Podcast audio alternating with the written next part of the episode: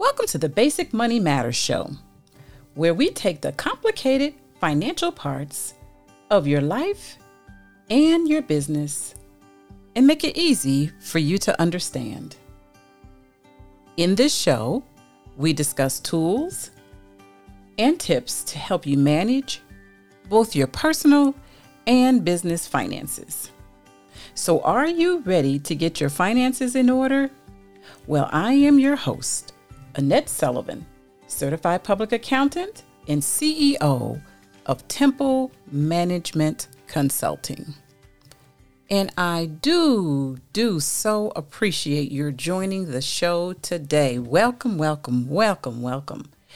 Well, our topic today is five money mistakes you may be making five money mistakes you may be making.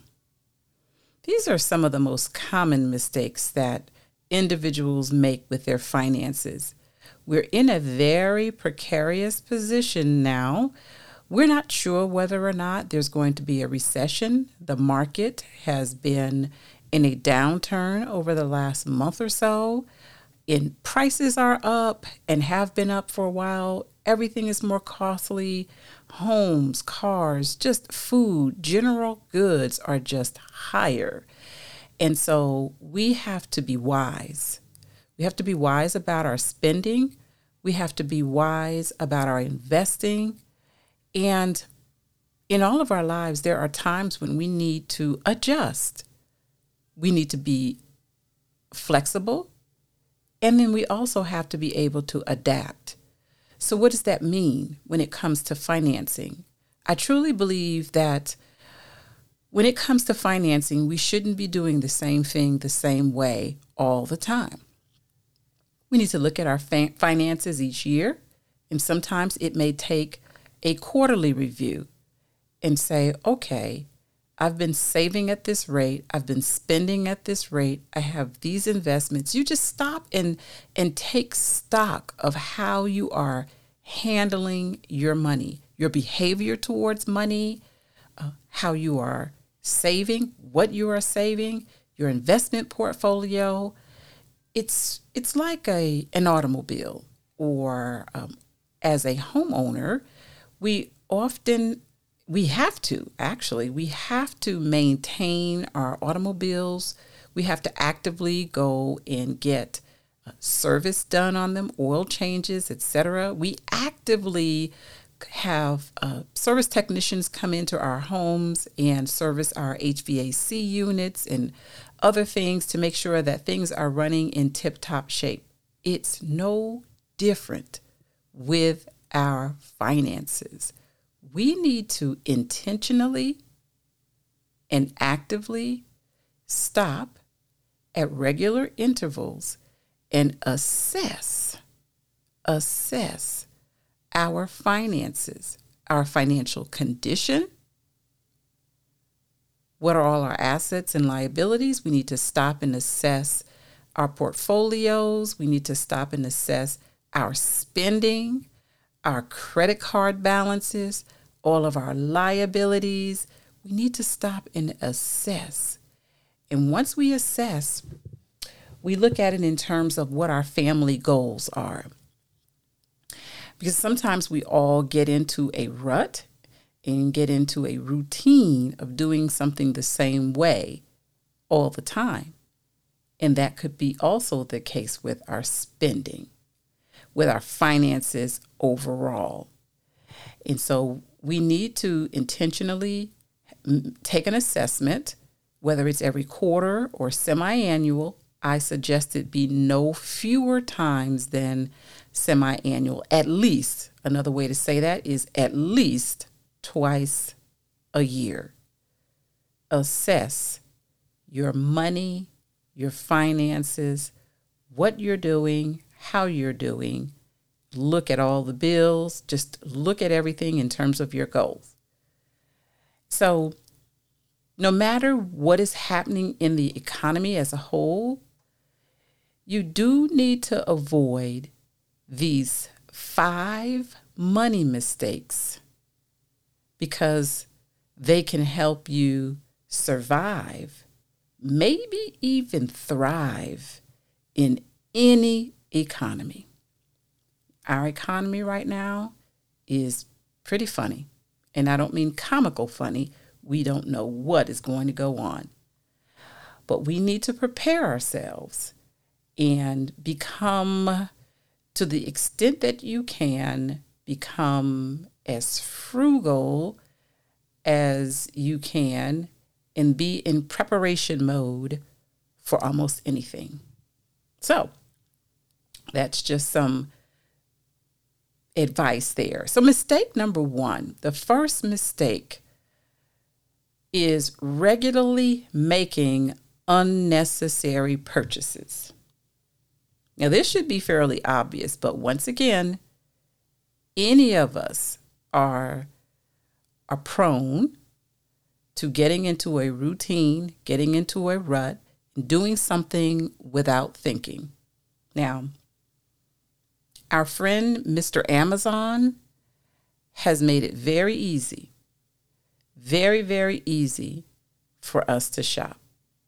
Not Mr. A- not only Mr. Amazon, there are other Mr. and Mrs. store major retailers that's made it very easy to shop. You could be sitting on a train or a bus, you could be at the light, you could be at the grocery store, and all we have to do is open up the app, Mr. Walmart. Open up the app, and it takes about seven seconds to buy anything. And oh my goodness, Mr. Amazon has made it very, very convenient with Amazon Prime because now we don't have to pay for shipping. And oh, even better, we can have it by the end of the day or between the hours of 7 a.m. and 11 a.m. in the morning. And it is now 10 o'clock at night. Nine hours later, this purchase you just made while lying in the bed could be at your doorstop in such a short period of time. How convenient is that? It is very convenient. And that's a good thing for necessary purchases. Let's not fall fall fall for the mistake of making purchases out of convenience. We should be spending on items that are needful and planned for as much as possible. We all have an opportunity sometimes where we are celebrating and want to do something special for ourselves. We need to do that. But when that is happening every other day, that's another animal in and of itself. So we all like to treat ourselves, but frequent unnecessary purchases can, first of all, clutter your life. What do I mean by that?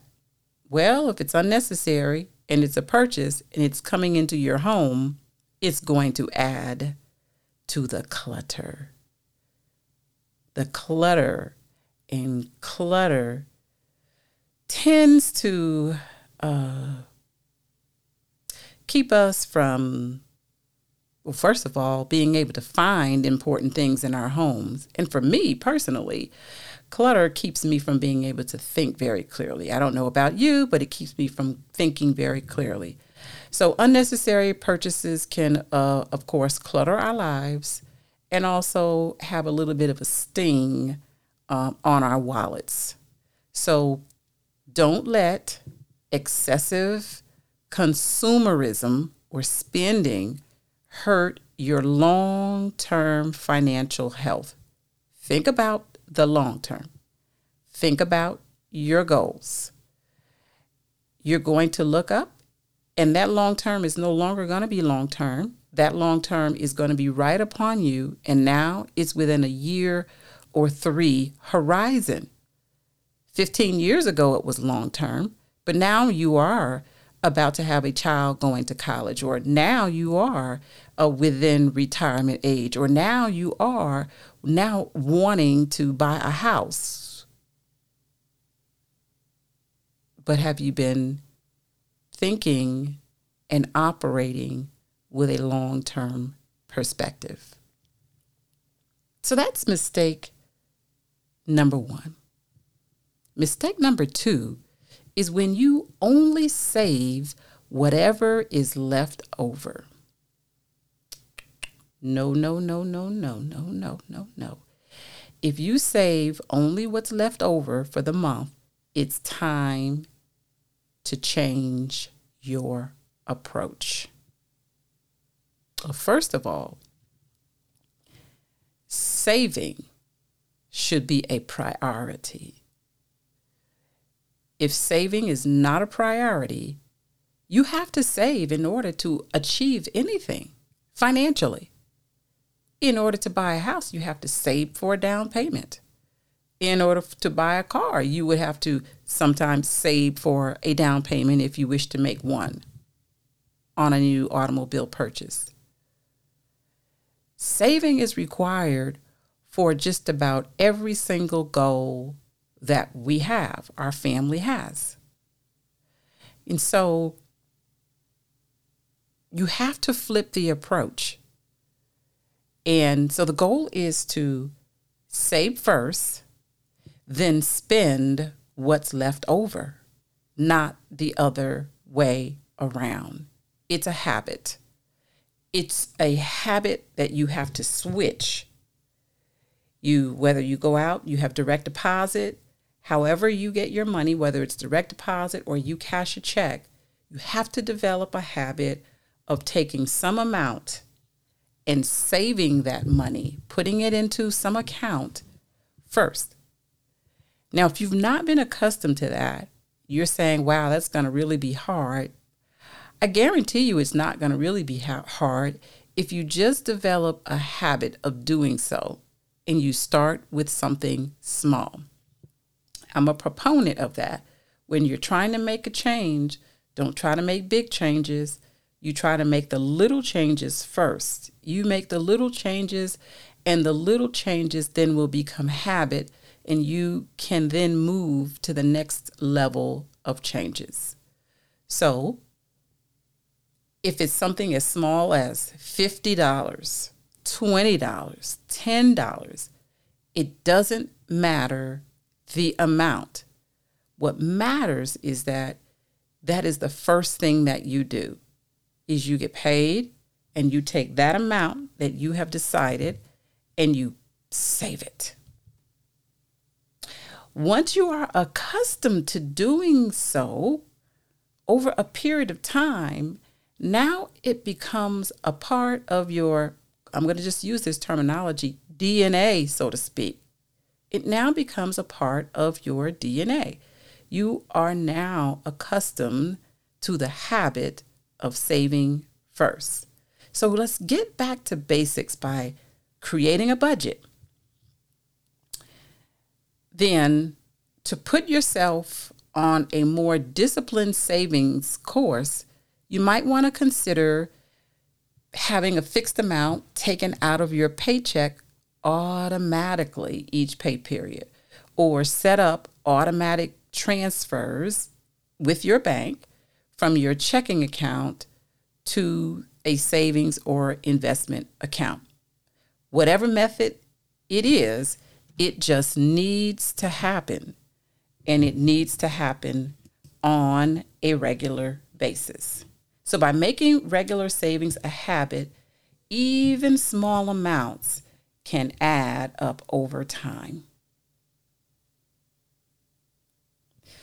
So let's talk about mistake number three. Now, number three and number four are going to be closely related, but no, mistake number three is jumping on the bandwagon. You all know what that term means, where you decide that you're going to do something because everyone else is doing it. Do you let economic news dictate your actions? Whether that news is good or bad, you're watching the news and it's saying, oh my gosh, a recession is coming and the market dropped and this and that's happened, or oh, prices are skyrocketing, the stock market is booming, whatever it may be. Do you make investment decisions based on what everyone else is doing? Everyone's financial status is different. Every family has a different goal. So you cannot make investment decisions based on what everyone else is doing. Unless you are basing your decisions on your own needs and circumstances, you just really can't be sure you're doing what's right for you.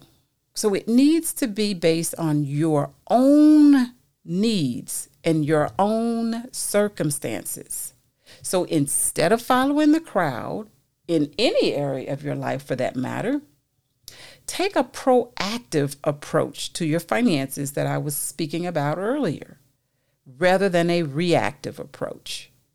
It's about your family's financial goals or your family's goals, and that your financial habits and actions line up with your goals.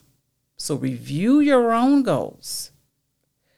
Take a look at your own risk tolerance. What I mean by that is, mm, are you one a person that can take on more risk or you're just not a risky type person in terms of finances and you'd rather be more conservative?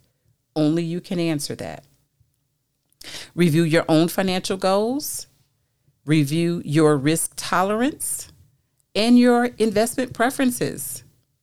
And after that, you just block out the noise of what somebody else might be doing.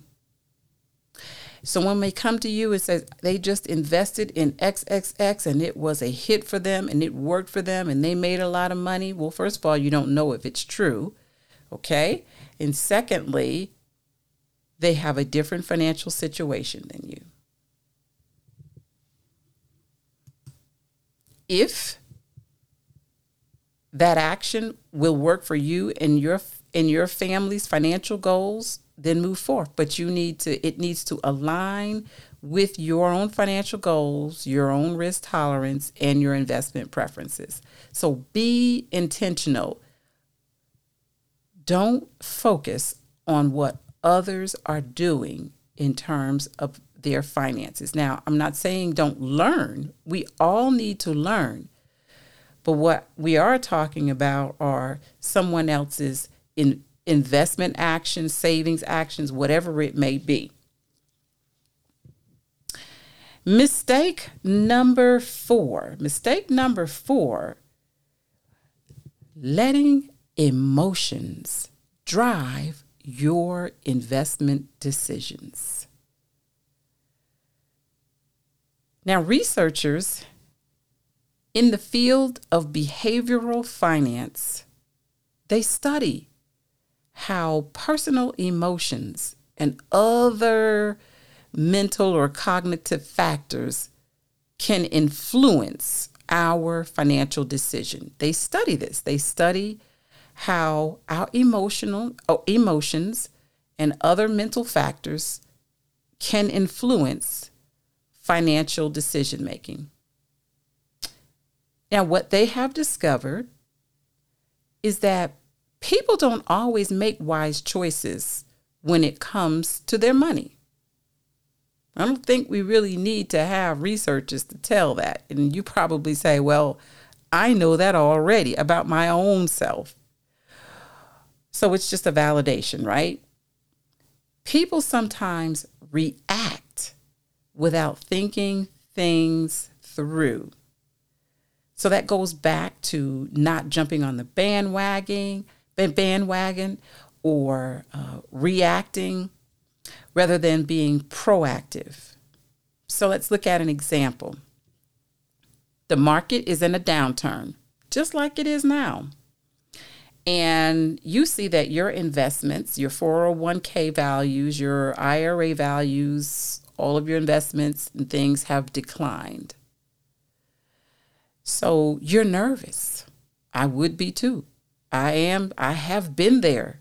I have made that phone call and say, oh my gosh, do I need to sell? Do I need to get out of this? I always have uh, an advisor, my advisor to calm me down and say, what's your long term goal? And then what's your long term goal? And um, looking out at uh, the horizon,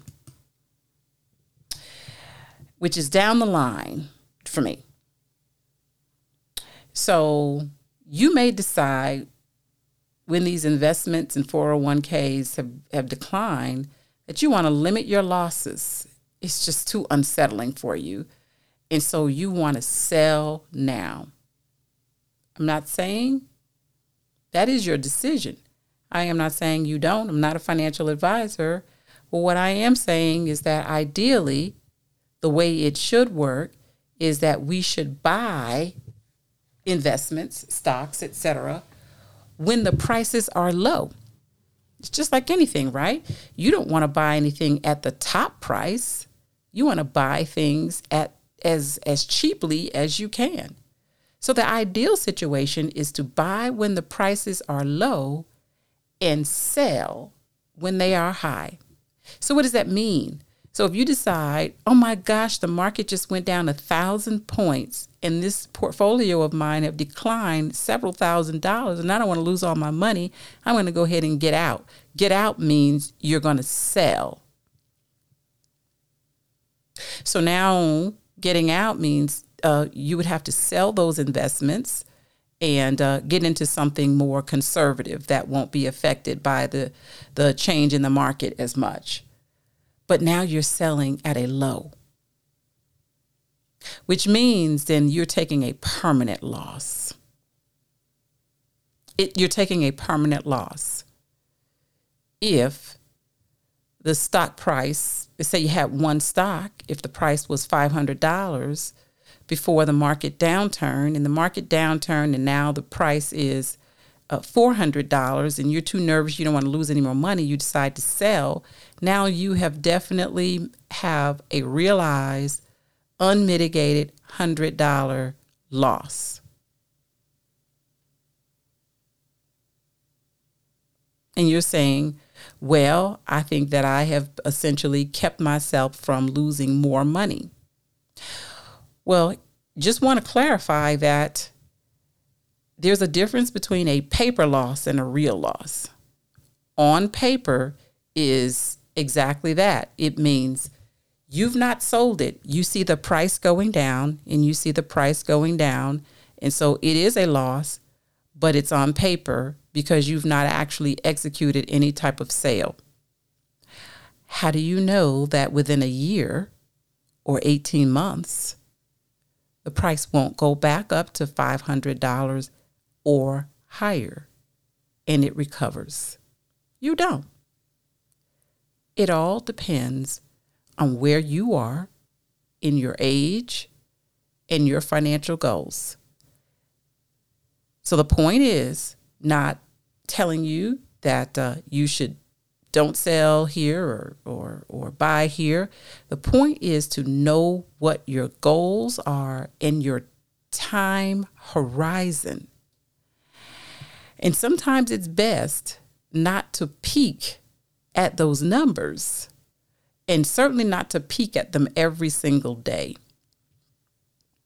Did you know that in the history of, now these are not concrete numbers, they are round numbers, but in the history of the market, that there's not there's not been a time when the market hasn't turned around within 18 to 24 months. I think that's the average where there may have been, you know, a, like the huge downturn back in 2008.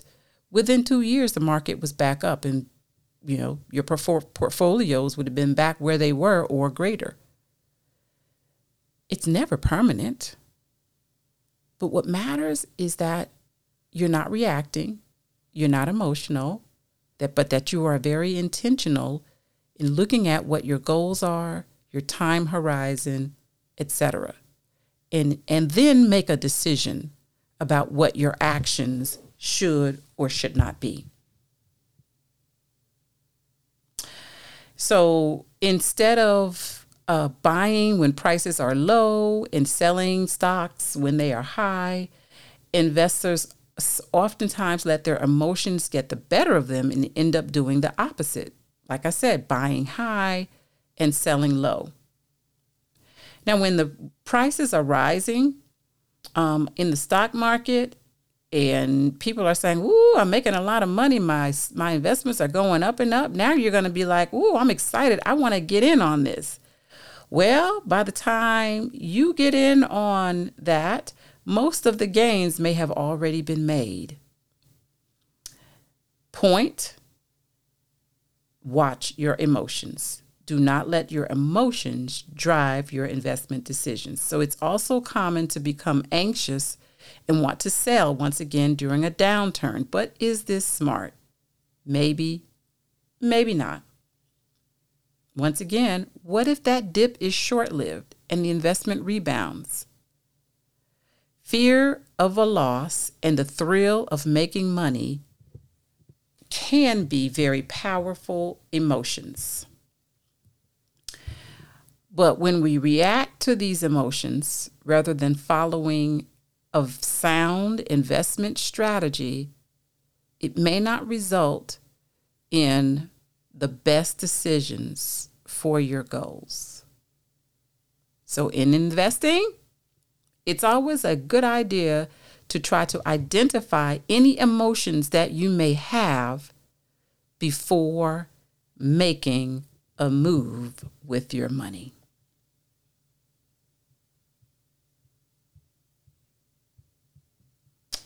So, mistake number five, last but not least, not asking for help.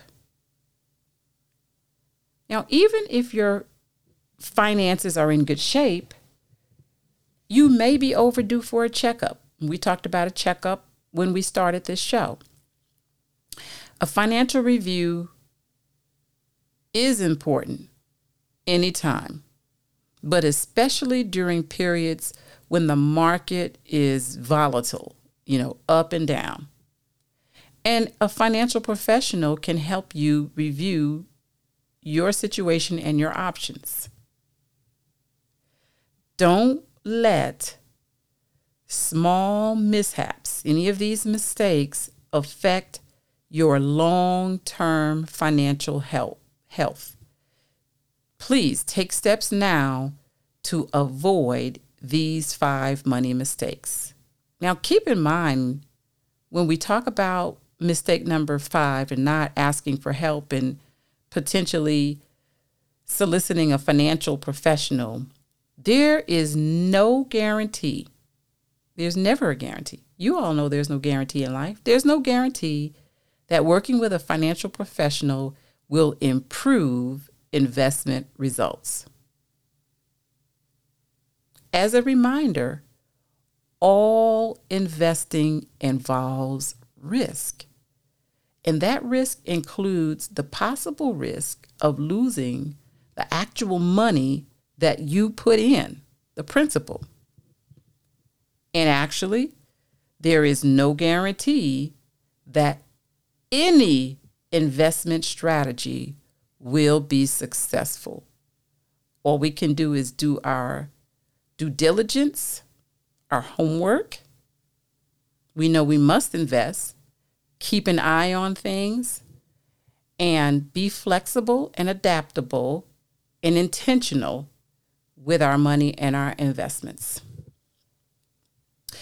So I hope that you picked up a few tips in this show. We're talking, we've talked about the five money mistakes we do appreciate you listening to our show once again. Thanks for joining us. All of our shows are broadcast on Hindsight Media Radio Network, where there is always something good to talk about.